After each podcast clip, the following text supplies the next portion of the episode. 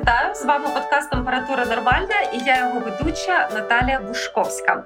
Сьогодні ми будемо говорити про радіаційну небезпеку і що в цьому випадку робити цивільним. Як, якщо не врятуватись, то як мінімум зменшити негативні наслідки цієї події. У нас в гостях сьогодні радіобіологиня та генетикиня Катерина Шаванова. Катерину, вітаю. Доброго дня, дякую, що завітала. І радіобіологиня Олена Паренюк. Олено, вітаю тебе. Доброго дня, Наталя.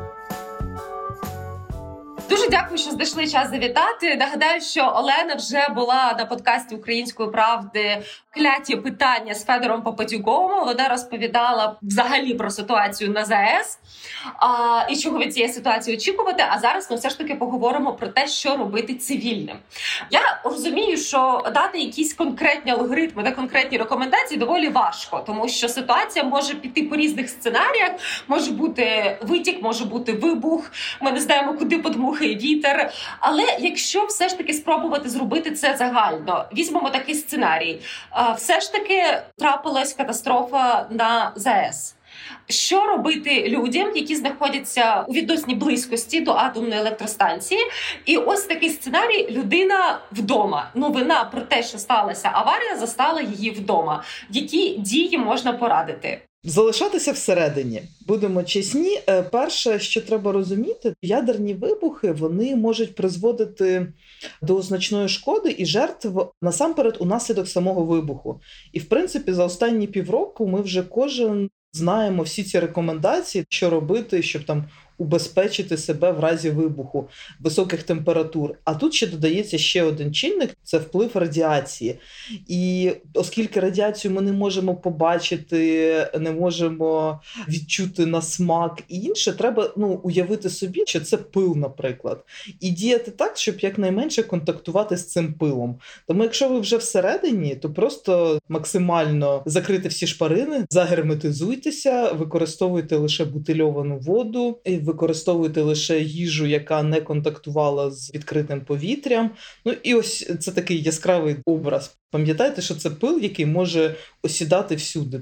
Правила всередині такі самі, як і для будь-яких вибухів, тобто правило двох стін, якщо воно вам. Близьке можете його використовувати, тобто залишатися uh-huh. в найбільш безпечному місці, просто ще додати оце уявне ховання від пилу радіоактивного. Я додам про те, що коли стається вибух, якщо це зброя, то спочатку ми відчуваємо удар, ну тобто звукову хвилю, ударну хвилю, радіонукліди приходять пізніше. Так само і з вибухом на атомній станції радіонукліди приходять пізніше, тобто, поки воно все підніметься, поки воно до тебе долетить, а потім воно буде зверху падати. Тому, в принципі, якщо ти не бачиш прямо ядерного гриба, чи якщо ти не бачиш власне самого вибуху, то в тебе є кілька хвилин на те, щоб швиденечко добігти. Сховатися і загерметизувати все. Я ще додам, що дуже багато у кого зараз металопластикові вікна, і зазвичай ми переводимо їх там в літній режим, в зимній режим. То зараз варто перевести вікна в зимній режим. Вони ущільнюють власне герметизацію, і просто їх перевести, закрити, і цього буде достатньо. Е, чи має сенс, можливо, всі щелинки загерметизувати скотчем? Не знаю, що є під рукою. Так, абсолютно має сенс. Варто купити скотч, купити плівку цю ем, харчову. Тобто ніхто не буде вже зараз гратися, запихувати якісь носки в щілини вікон. У нас є інші способи це зробити, тому закупити просто скотч і там 2-3 рулони герметичної плівки, і, наприклад, набрати в якісь каністри технічної води з водогону. Просто для того, щоб вона була там, якщо воду відключить, а якщо не відключить, якщо станеться забруднення радіонуклідами, то у вас буде чиста технічна вода і просто вона буде і нікому заважати не буде. Тож рекомендації доволі схожі на ті, про які ми думали ще до 24 лютого. Запас води, запас якихось консерв, продуктів герметично закритих. Ну і скотч, щоб запаяти вікна. Так. А виходить, якщо людину застала ця новина десь не в укритті, є невеликий проміжок часу в це укриття прибути. Абсолютно да. А тоді було таке питання від аудиторії. Я його поставлю. Люди вже думають: а якщо я стрибну в машину, запаяю вікна і поїду кудись, куди вітер не дмухає, чи має сенс це робити? Вітер дуже швидко змінює напрямок. По перше, так, так. А по-друге, ну ви не будете швидші. І якщо таких людей буде багато, якщо буде паніка і всі почнуть uh-huh. кудись мчатися, ну треба дуже співвідносити ризики. Наскільки ви впевнені, що ви дуже швидко можете рухатися, вітер не змінить напрямок, не випаде дощ. Це ризиковано. Залишайтесь вдома, якщо коротко, протягом 24 годин наступних, як мінімум. Я зрозуміла. Ну і плюс зараз плюс 30, е, скільки можна прожити в машині без кондиціонеру. Мало ти видихаєш там, условно кажучи, все повітря. Машину не можна ніяк герметизувати, тому що ну тоді власне сама машина перестане функціонувати. Тому краще залишитись вдома. За першу добу активність всіх радіонуклідів падає майже в 10 разів.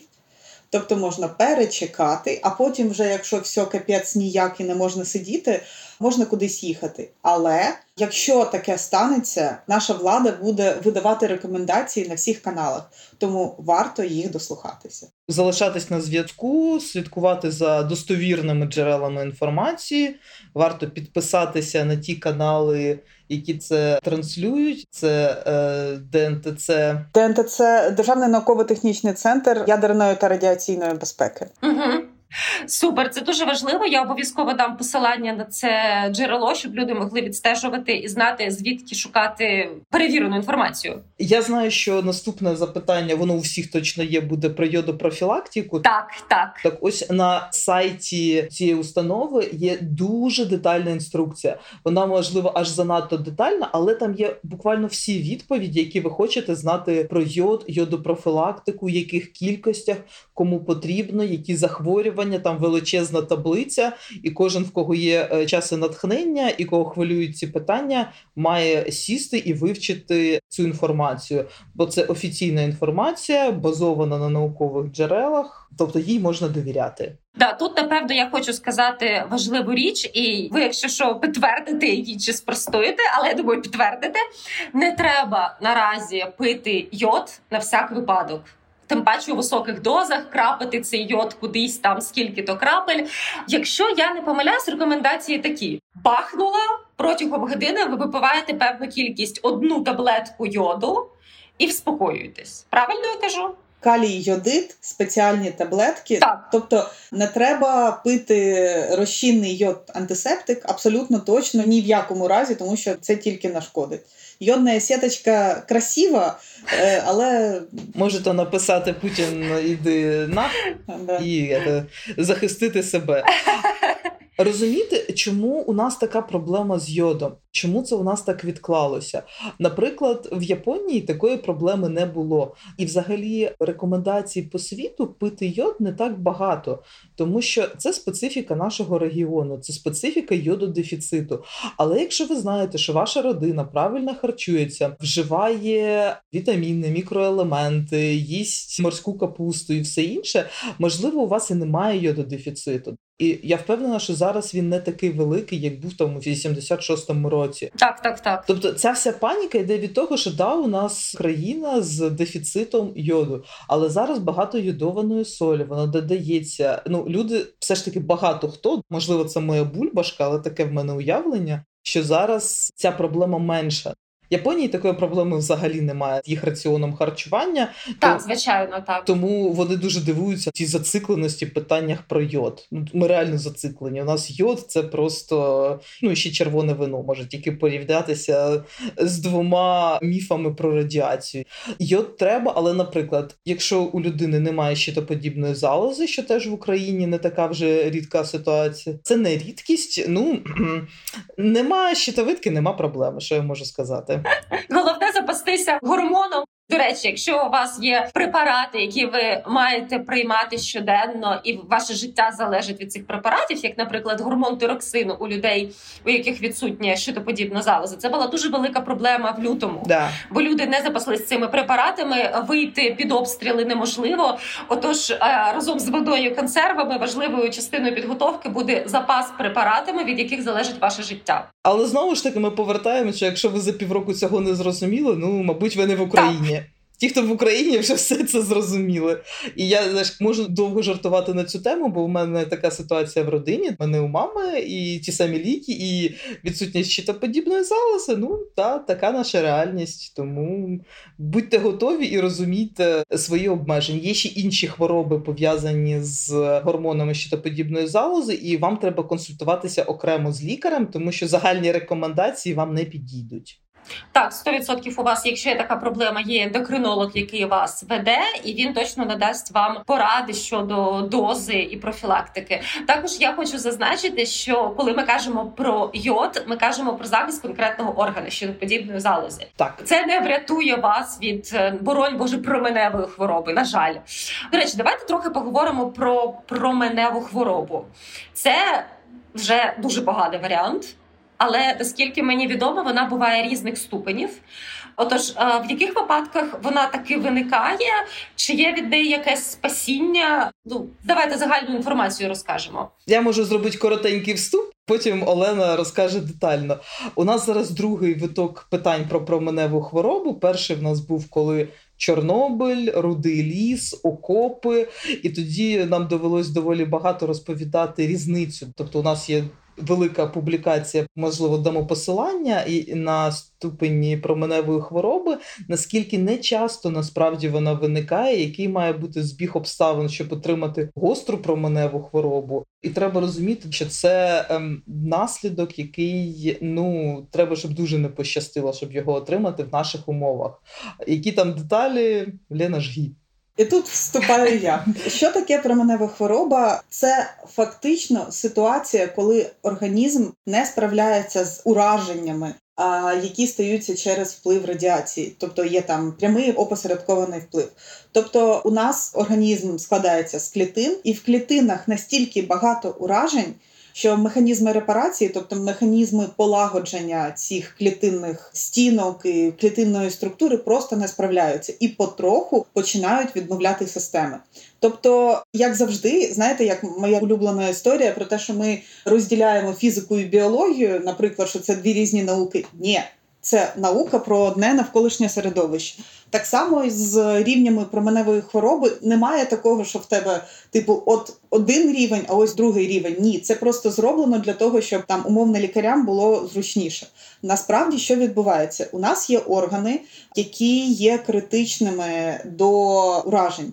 Тобто найбільш піддаються ураженням через вплив радіації, через опромінення в високих дозах клітини, що інтенсивно діляться. А тепер ми згадуємо біологію і згадуємо, які у нас клітини в організмі дорослої людини інтенсивно діляться. Для початку це стовбурові клітини у кістковому мозку. Тому фактично перший симптом, перший сигнал променевої хвороби це коли підвищується кількість лімфоцитів і коли там починаються певні проблеми з кров'ю. Це називається гемопоетичний синдром, гематопоетичний. Інші е, клітини, які дуже інтенсивно діляться увесь проміжок нашого життя, це власне епітелій. Це шкіра, і не стільки шкіра, скільки насправді епітелій всередині нас. Якщо ми кажемо про перший ступінь променевої хвороби, це один зіверт. А в нормі людина має отримати за рік із додаткових джерел не більше ніж один мілізіверт. Це ну майже на 6 порядків менше ніж один зіверт. Якщо ти отримуєш власне цей один зіверт дози, то починаються там проблеми з кров'ю. Якщо ти отримуєш більше двох з половиною і там до трьох. Не одразу, а там за певний проміжок часу починаються проблеми з власне з шлунково-кишковим трактом через те, що в тебе немає просто епітелію, який має це е, ну якось якимось чином перетравлювати. Тому починається нудота, діарея, блювання. Тобто в тебе просто немає цього органу. Тобто він зайнятий тим, що він намагається себе якось реперувати. А їжа така: проходьте, будь ласка, ми тут у нас це. Uh-huh, uh-huh. І третій рівень це коли просто надзвичайно високі дози. Вони вище, по-моєму, 10 зівертів. Щільність іонізації така висока що імпульси від мозку не проходять власне далі нікуди. І тому це називається смерть під променем. Все закінчується буквально за кілька днів через те, що настільки багато уражень. що мозок не може контролювати тіло, і тому, якщо там дуже високі дози, то люди починають дуже неадекватно себе вести, там сміятися, плакати без причини, саме через те, що ну просто немає цього контролю. Ну і власне, крім дивної поведінки назовні, така сама дивна поведінка всередині системи відмовляють, і людина помирає. Я зрозуміла, але це ми дійсно кажемо про якісь шалені дози. Шалені тобто, дози. Це не просто вітерець подув, а я за 100 кілометрів від джерела зараження. Мені здається, це треба бути ліквідатором без захисного одягу. Мені навіть важко Е, є є така історія класична в радіобіології. Е, була установка там опромінення гамма-променями, і досліднику пучком власне гамма променів просвітило від лоба до потилиці. Угу. Тобто в нього дуже висока доза, прям ну капець, яка висока. В нього померла ділянка мозку, власне, на шляху всього цього. Але він ще лекції читав, він прожив щось років 30, тобто все нормально. Якщо ми кажемо про променеву хворобу, то ми маємо казати про те, що організм має що відповісти, і там є репарація, репопуляція. А Якщо ми будемо казати про дещо відкладені наслідки для здоров'я, у багатьох людей радіація дорівнює рак, що означає, що всі, хто Хоча б нетривалий період часу зазнав радіаційного впливу вищі норми, чи це означає, що вся людина приречена через 5, 10, 20 років отримати онкологічне захворювання? Тут знову ж таки я сьогодні виступаю по чорним жартам. Е, є така фраза, що ми всі помремо від раку, але не всі до нього доживуть.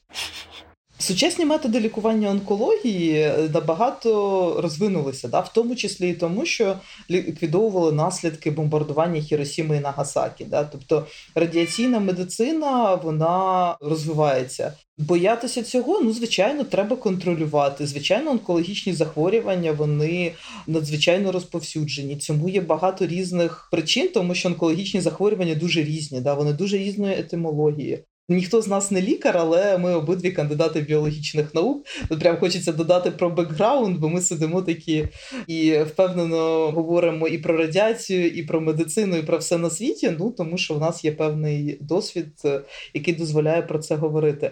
Тому да, звичайно, треба буде ретельно обстежуватися, але це робити треба було і навіть до таких загроз. Ми всі живемо в Україні після Чорнобильської катастрофи. Ну тобто, знову ж таки, там жах, але не жах, жах, жах. Тобто, да, онкологічні захворювання, ризик підвищиться. Але треба пам'ятати, да, що після Чорнобильської катастрофи єдиний доведений да, збільшення онкологічних захворювань це рак щитоподібної залози у дітей. Все. Все інше не було кореляції достовірної. До речі, да, я читала. А, І знову ж таки про рак. Що таке рак? Це коли клітинка одна помиляється, і замість того, щоб робити свою роботу, починає розмножуватись.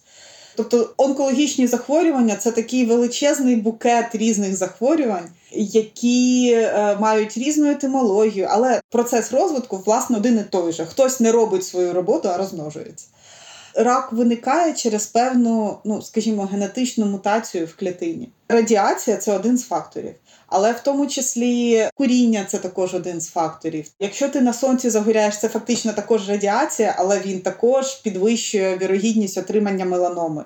Тобто радіація це не єдине, що приводить до підвищення вірогідності отримувати рак. І власне дози дозволені, які розраховані, були розраховані з тим, що один мілізіверт може привести до збільшення вірогідності отримати ракове захворювання на 1%. Угу. Тобто це така функція від функції. Ну так насправді я зустрічала людей, які е, дійсно переживали через можливий рак, через можливий вибух на ЗС, але при цьому я знаю, що вони там виконують викурюють по 20-30 цигарок на день, і через це вони не переживають. Тому тут треба теж трішечки вміти в ймовірності і розставляння пріоритетів. Якщо ми трішечки відволічемось від ЗС, а поговоримо про можливі застосування тактичної ядерної зброї, я до речі, от ще до того як ми почали підключати запис. Я слухала сигнал тривоги, який повідомляє про радіаційну небезпеку. Звучить дуже страшно. Це найстрашніший звук, який я коли-небудь чула в своєму житті. Просто звучить як вісник апокаліпсису, як я кажу. Але якщо казати про цей ризик, я все ж таки думаю, що він невеликий, але він далеко не нульовий. Тому хочеться підняти це питання. Рекомендації, я так розумію, насправді не сильно будуть відрізнятись від того, що ми тільки що говорили про атомну електростанцію. Ну тут знову тепер ми вступаємо як е, військові експерти. Знаєш, як... Так, так, так. Можна, вам точно можна. Радіація це такий прекрасний предмет дослідження. Знаєш, всі йдіть до нас в науку. Ми стаємо експертами широкого профілю. Ну тобто, тактична ядерна зброя, як ми колись вже говорили, е, ну її сенс застосування взагалі не дуже великий, тому що ніяких таких тактичних завдань більше ніж робить та вже тактична зброя, але без ядерного заряду. Ну не зрозуміло, що вона може додати та, для тактичних. Завдань. Тому ну не здається воно прям дуже е, подібним на правду. Але так, і тут скоріше треба слухати більше військових, да, ніж е, органи, які відповідають саме за радіаційну безпеку. Ну це вже я маю на увазі постфактум, якщо вже це сталося, і знову. А якщо постфактум, все те саме. Навіть є думка про те, що десь може застосуватись тактична ядерна зброя, значить, це вже лінія зіткнення, це фронт, і ви вже розумієте, що краще думати про евакуацію ну тому що ви перебуваєте на лінії фронту. Uh-huh, uh-huh. Такі наслідки. Але якщо ви вже вдома сидите, то все те саме. Взагалі, якщо ви залишились в такій ситуації.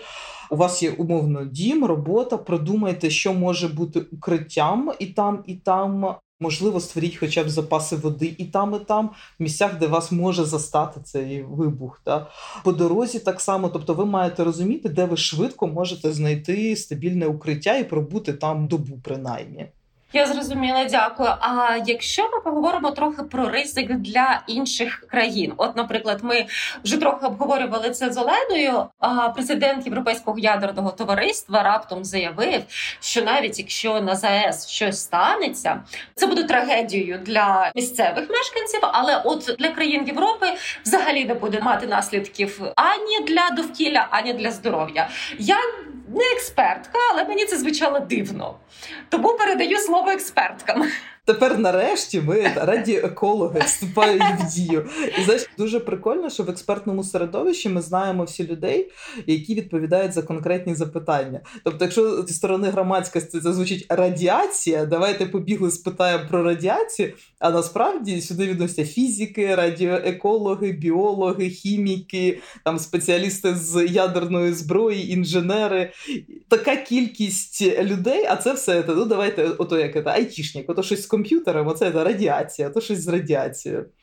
А тут прям радіоекологи і моделювання. Знову ж таки, я коротко скажу, що це завжди залежить принаймні як мінімум від вітрів, тобто роза вітрів і куди вона подує в конкретний день. Тобто, як ми всі віримо в прогнози погоди? Вони змінюються? Я вірю. Я.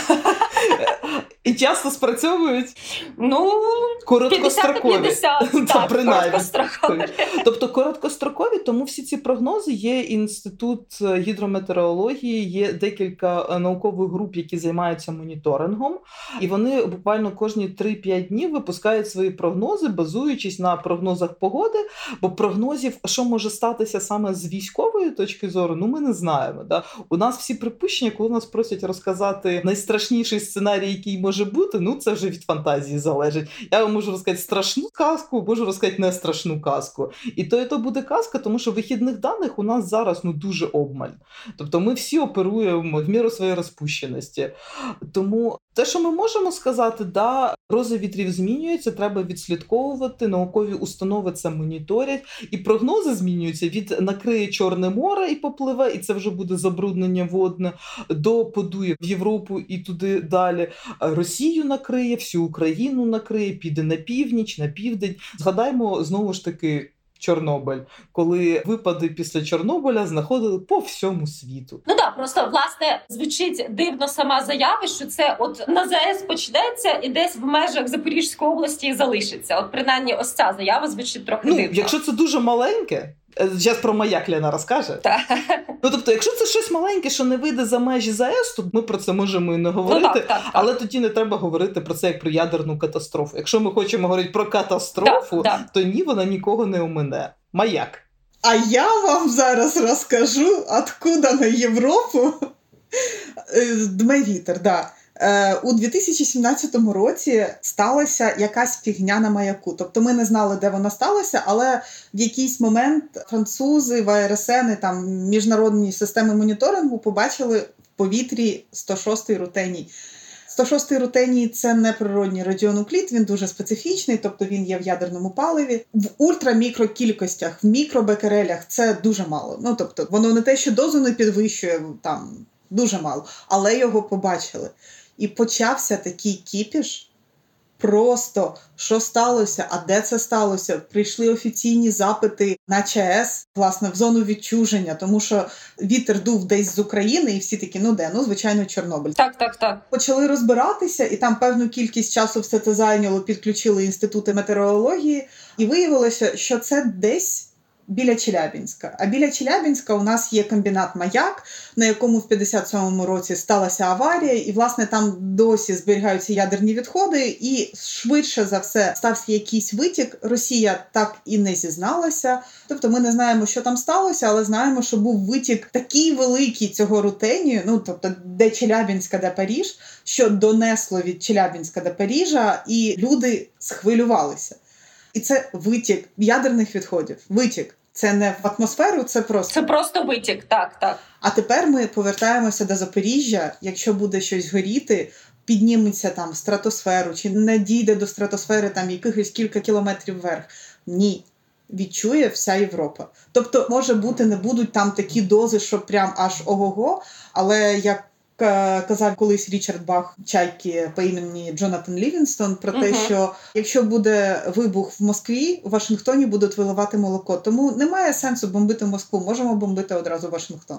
Я зрозуміла. Отож, якщо скоротити нашу неймовірно цікаву бесіду, що може зробити цивільний? Підсумовуємо: не виходити з дому, запаяти вікна, запастися водою, ліками, продуктами в герметичному пакуванні, слухати не говорящі голови особи, а людей, які знаються на ситуації і які дають офіційно підтверджену інформацію. Ну і зберігати спокій, наскільки це можливо. Ну і єдине додати, що якщо ви не вдома в момент, то короткі шляхи, де ви можете по дорозі знайти укриття. Так, бо як досвід вже показав, сісти в авто і встати через 5 хвилин дуже ймовірна ситуація, і простояти там всю радіоактивну хмару прямо в епіцентрі всього.